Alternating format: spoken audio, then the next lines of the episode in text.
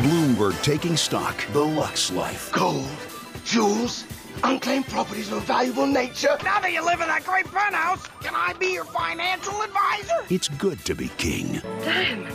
I thought of your eyes, and I went right out and bought them. Remember how much I wanted a big backyard with Grecian statues, S-shaped hedges, and three swimming pools? Well, I got that, too. Bloomberg Taking Stock, The Lux Life, on Bloomberg Radio.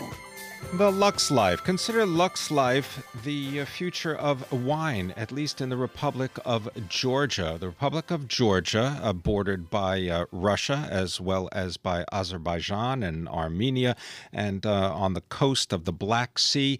It has been recorded through archaeological evidence that winemaking has been going on in the Republic of Georgia for about eight thousand years.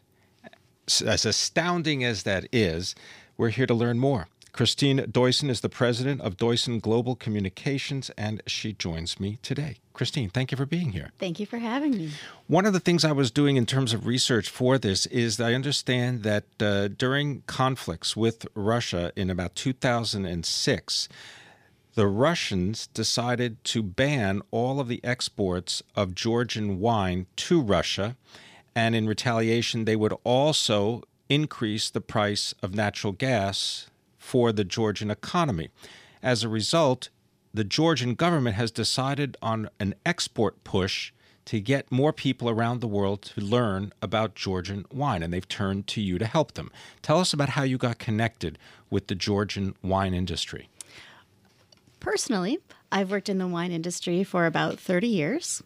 I formed my own P R agency in two thousand two, and we work to help countries and wineries um, become better known in the United States. This came to me through actually a very good friend of mine, whose name is Julie Peterson, who owns a great trade relations agency in D C, who was working with the Ministry of Agriculture of Georgia, within which there's a wine agency because wine is such an important export for them. So they asked her if her company would help broaden trade awareness, so import and distribution of the wines. And then they asked us if we'd work with the media to help consumers learn about these wines as well. So what do we need to know about Georgian wines other than they have, what, five hundred varietals? Uh, and explain what is a varietal and the depth of the wine industry in the culture. It's an amazing culture. I was there in May for the first time. I honestly had to look on a map to know exactly where I was going. I flew to Tbilisi, unbelievably beautiful city everybody should visit, and was in a completely new culture. I've traveled all over the world. I must have visited thirty-five countries.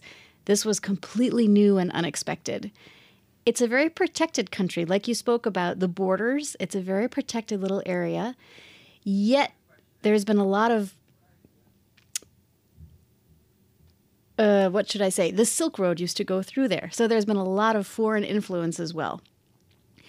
Wine has been made there since, as we mentioned, eight thousand years ago. And because of the long time of winemaking, the different varieties, which just means types of grapes made for wine, have proliferated.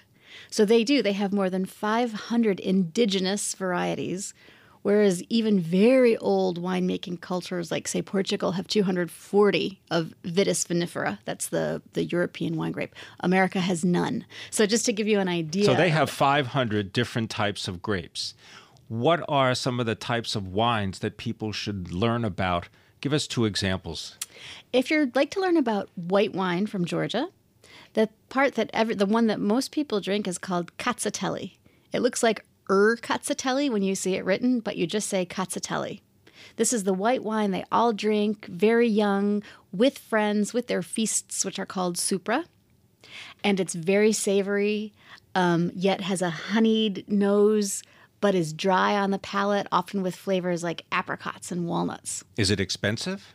You know, Georgian wine is very good value for money because most people don't know about it. So you can get very, very good quality wines for about twenty dollars a bottle, sometimes fifteen dollars, sometimes twenty-five dollars, but right in that neighborhood. All right, so that's Rkatsiteli, and that's the white wine. Tell us about a red wine. A wonderful way to start is with the red wine. Saperavi is the main red variety or the main red grape. And it's a very friendly wine for you to get used to. It tastes somewhat familiar to us, whereas Rkatsiteli tastes very foreign. Um, it's round and it has notes of cherry and pomegranate and chocolate and spice.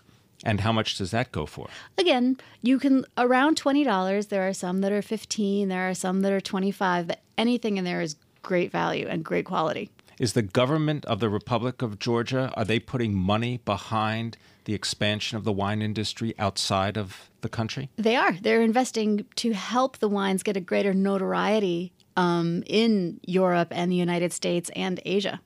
And are they able to export everywhere? I mean, including Russia right now? I mean, they've lifted the ban? They have lifted the ban. Those are the they make different wines for the Russian market. That's a different palate um, than what we find in the United States. They tend to prefer a sweeter wine, whereas in the United States, we tend to drink a drier wine. Thank you very much uh, for enlightening us. Uh, Christine Deussen is the president of Deussen Global, giving us details about Georgian wine. You can follow her on Twitter at Drink Georgia. You're listening to Taking Stock. I'm Pimm Fox, my co-host Kathleen Hayes on vacation. This is Bloomberg.